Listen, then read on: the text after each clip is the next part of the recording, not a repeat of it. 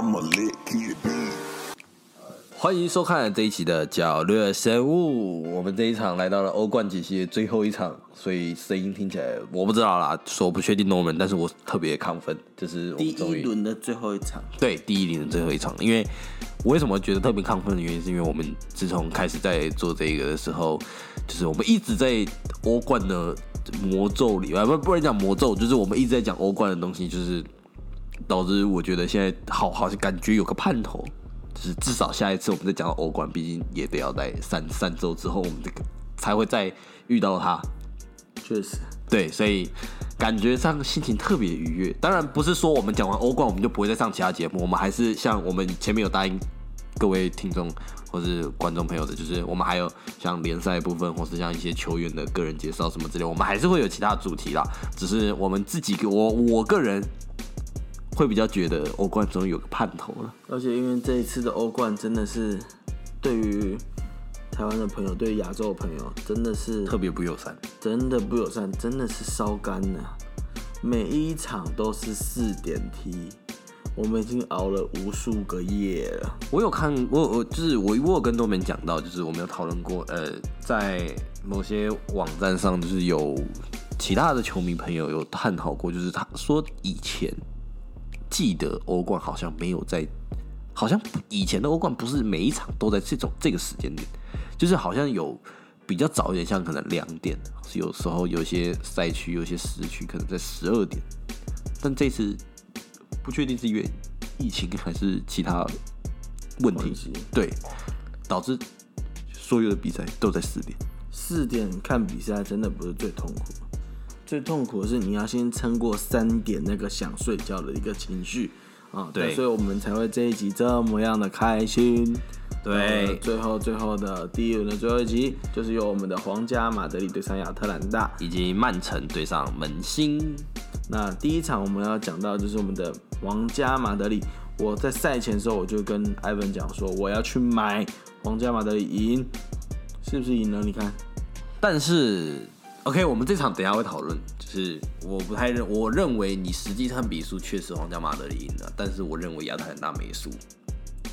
是哪一种心态？大哥没有输的概念，就是一一整个面向，一整个等一下我们会讨论比赛内容来看，我认为亚特兰大其实没输，就是我们等一下可以，我们等一下会讨论会讲到。好，那这一场我觉得也是我们看起来是争议也是有点大的一场比赛啊。那皇家马德里最后是有一比零胜出嘛？那为什么会说有争议呢？就是在这个开赛十七分钟的时候，给了一张的红牌。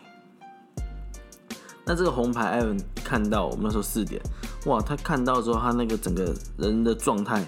仿佛好像才十二点一样，非常的亢奋。他就说：“屁呀、这球怎么会给红牌？”呃，我认为其实应该不会只有我啦，我会这么认为。那当然，我相信，我相信皇马的球迷肯定是会比较多的，所以我相信皇马球迷可能就比较不会太呃，不太会去注重，毕竟因为怎样来看对皇马是好的面相，因为毕竟他们多打少，所以他们一定是以皇马角度来说，皇马球迷当然会比较开心。但是你以一个呃，我们并不要说我们是个球评，就是我们也不要自称为球评或是一个，我们就当做一个普通呃比较中立的观众来看的话，这场比赛的话，我会认为。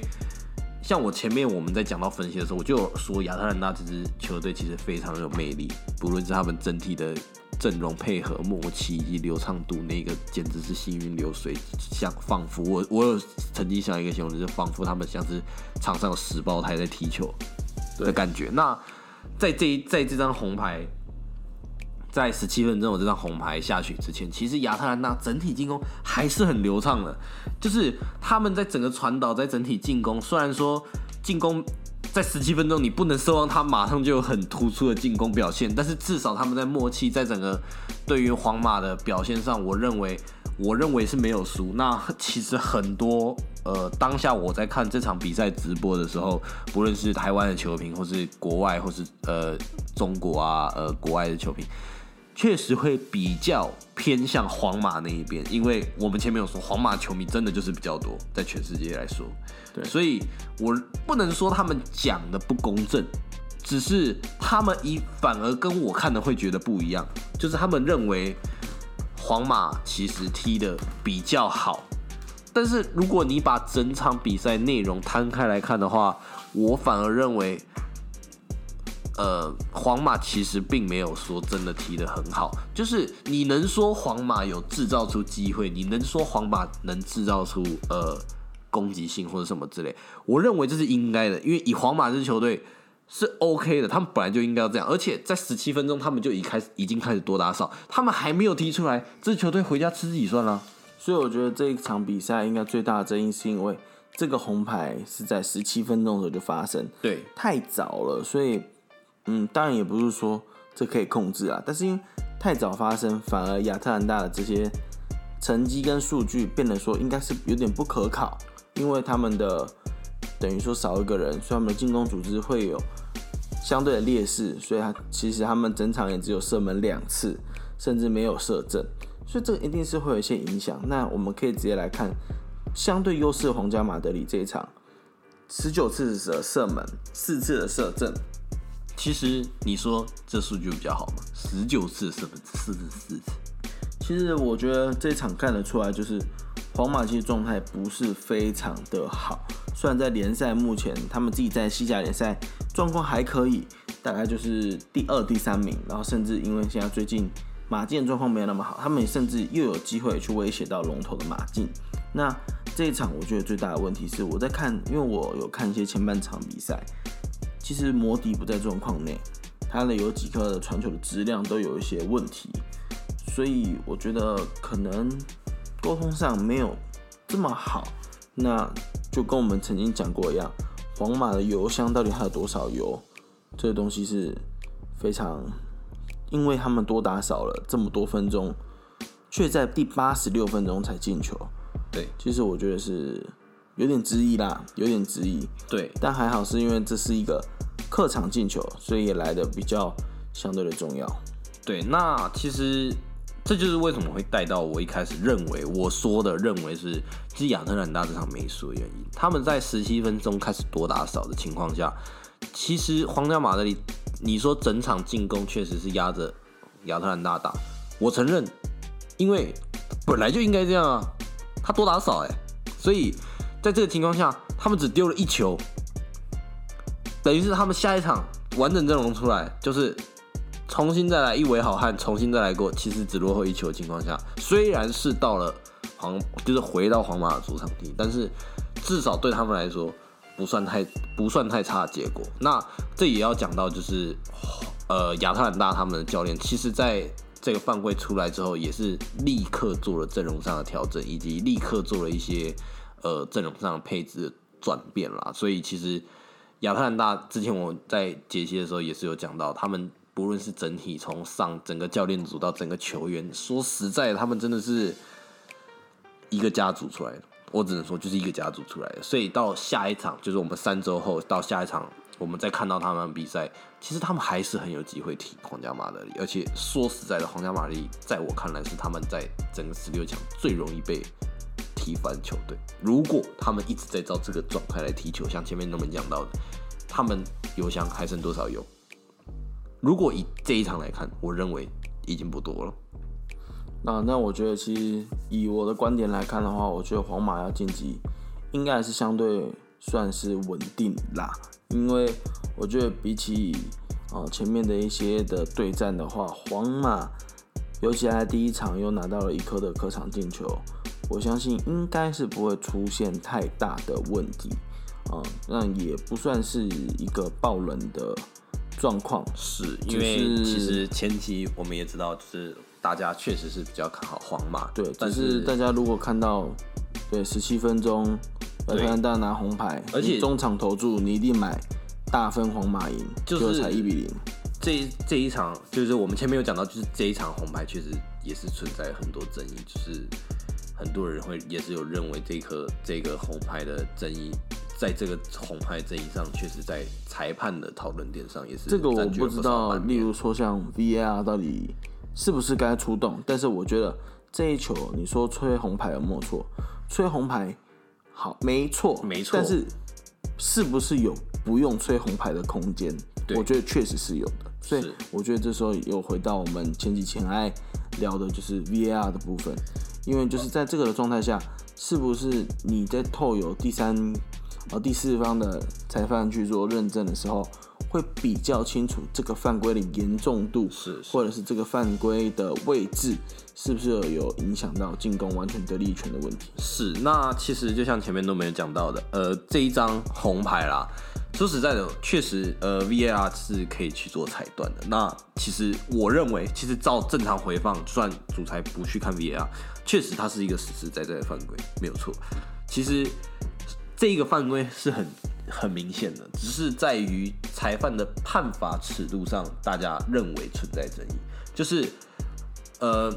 应该说亚特兰大那个的球员在那一刻犯规的时候，他也知道自己犯规了，因为我们如果有看比赛，大家知道，如果他那一场不犯规，他突破过去就是一对一的一个单刀机会，就是另外一个后卫在门将的另外一边，而他如果突破，他就是一对一对手对上门将，所以他在那个情况下做出这个犯规动作，我认为是一个战术上的考量，所以其实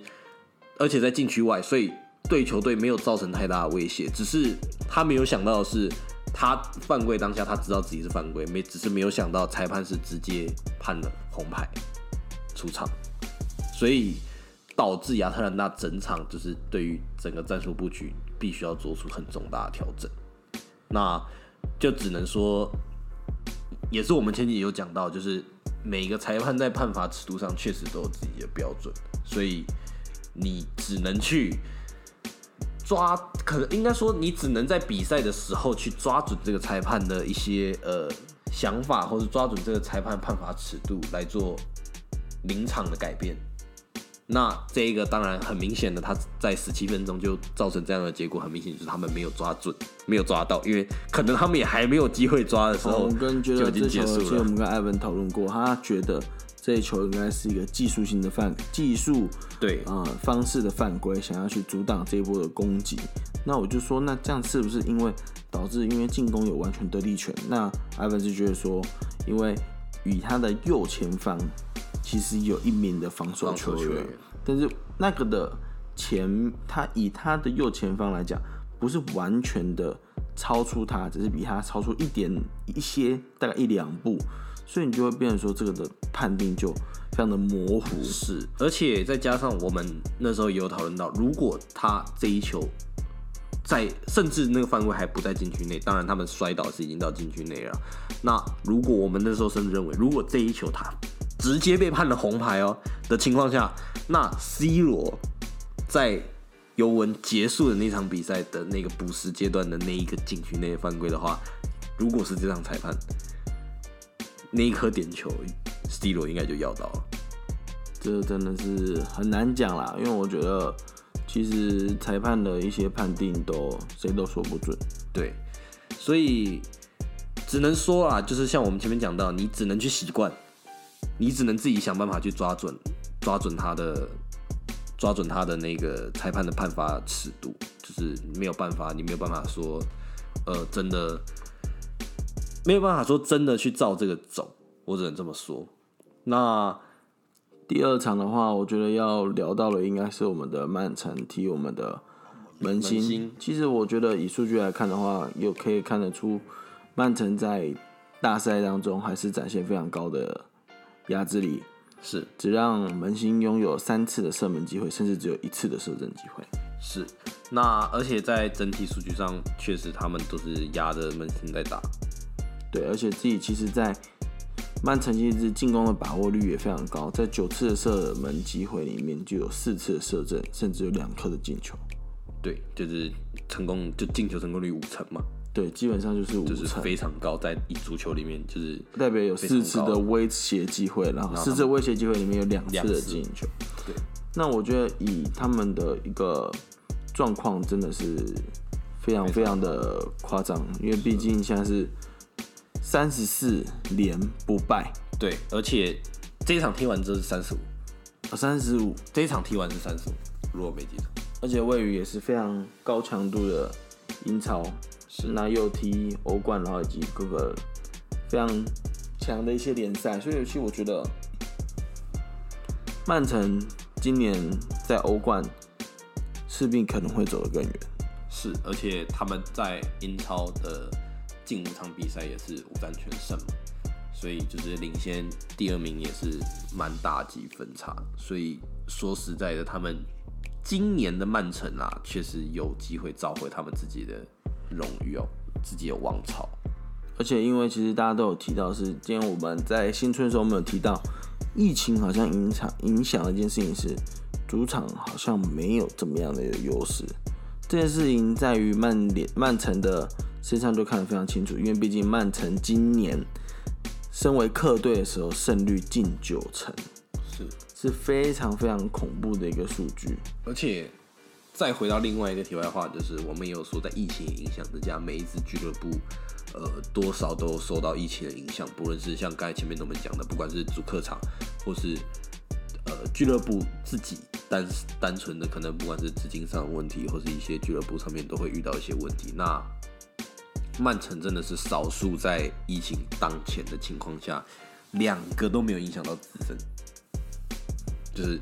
俱乐部依然有钱，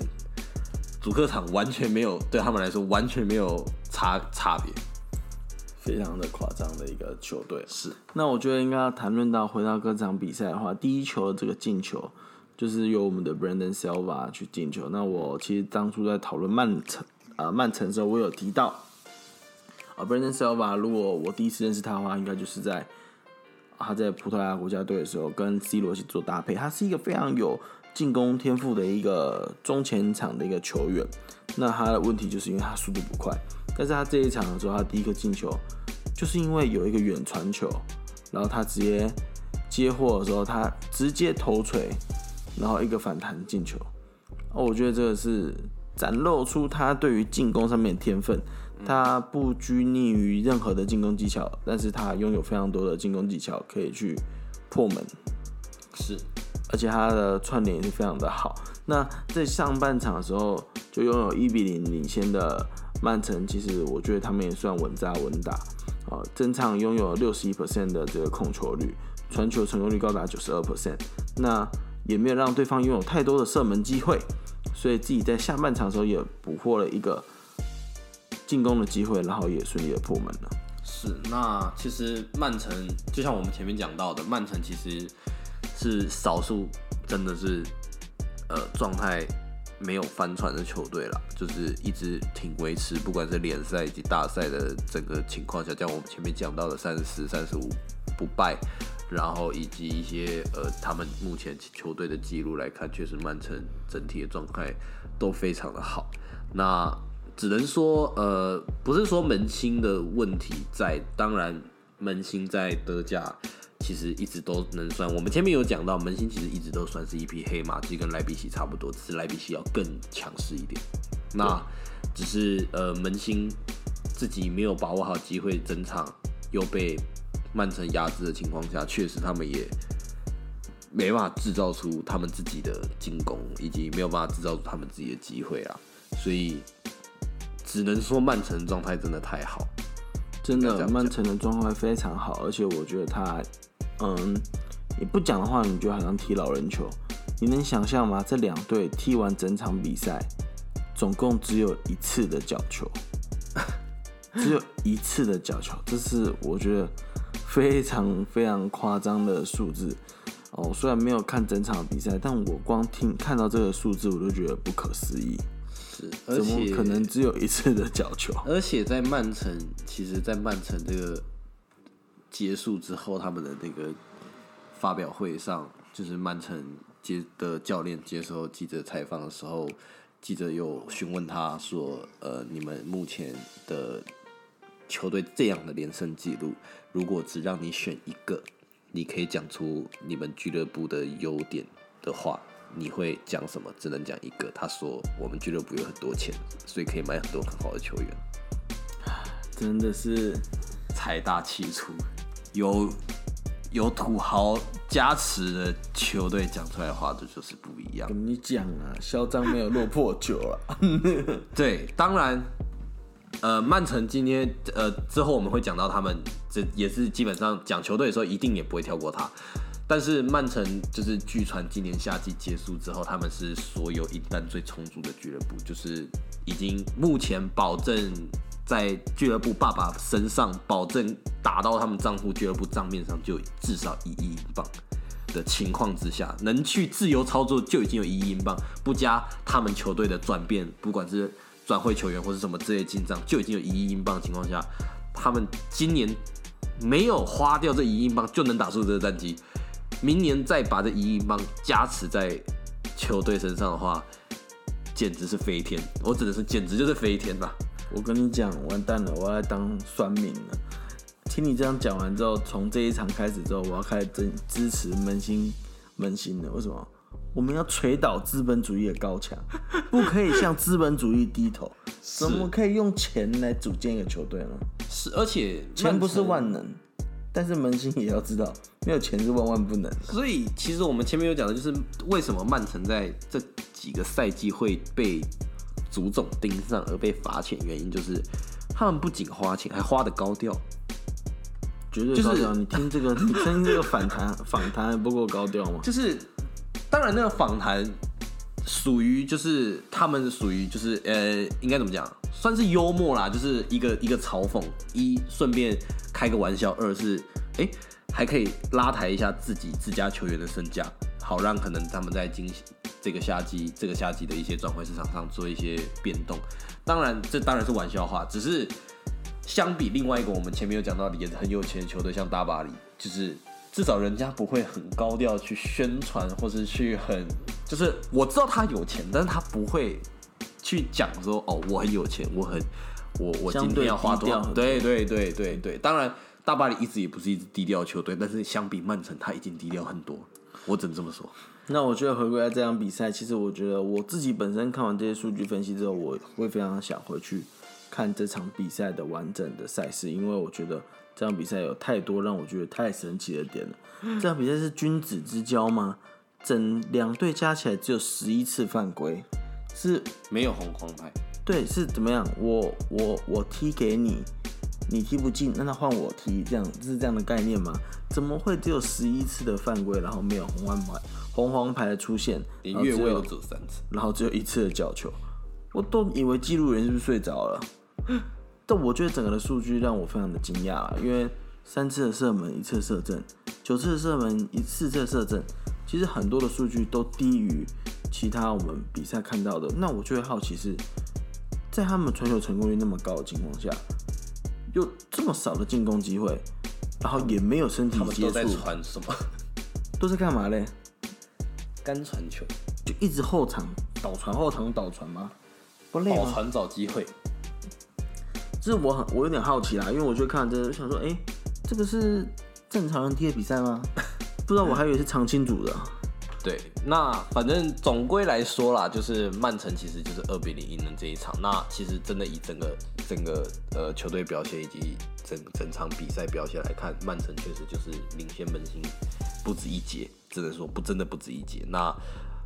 呃，曼城带着二比零两颗球的优势到了下一个下一轮去，其实我认为呃不能说门兴没有机会，只是。对上曼城，你已经输了两颗球，在下一轮你还要再把它赔回来，其实真的是难上加难，大概真的就跟拉齐奥踢拜仁那个一样困难的。确实，所以我觉得这场应该这个对战，甚至这个对战组合，我觉得也可以算是比较没有悬念的啦。是，那只能说在下一轮，如果门兴真的想要呃制造出他们自己的机会的话，我认为他们势必得要再增加一些他们进攻手段，因为我们前面有讲到他们的射门跟射正次数真的是。真的是少的可怜。我认为你不管怎样，你至少得先制造出机会，才有才有射门，就是你你得要先有威胁到对方球门的机会，你才有机会赢球。那如果你连这个机会都没有办法制造，而被曼城压制的话，那我认为下一轮比赛应该也是没什么悬念。因为门兴在接下来比赛不可以只是用等待机会了，而且我觉得他们必须要创造机会。甚至你看到这场比赛一些数据，曼曼城仿佛就像打太极人，你好像一拳打在棉花上，是施不上力的，所以你变成说你要有更侵略性的进攻，然后就看对方会不会有一些破绽，甚至你可以偷到一些的进球，然后再给曼城一些些的压力啊。那这期的节目应该就到这边，我们的欧冠的第一轮赛事，十六强第一轮赛事的简单的一些呃分析，是也就到这边。下一轮我们会做一些开始做一些球员以及其他联赛的一些球队解析，以及其他联赛的一些讲解。那我们欧冠的系列就等到下一轮再跟大家见面。我们这一期节目就到这边，下次见，拜拜。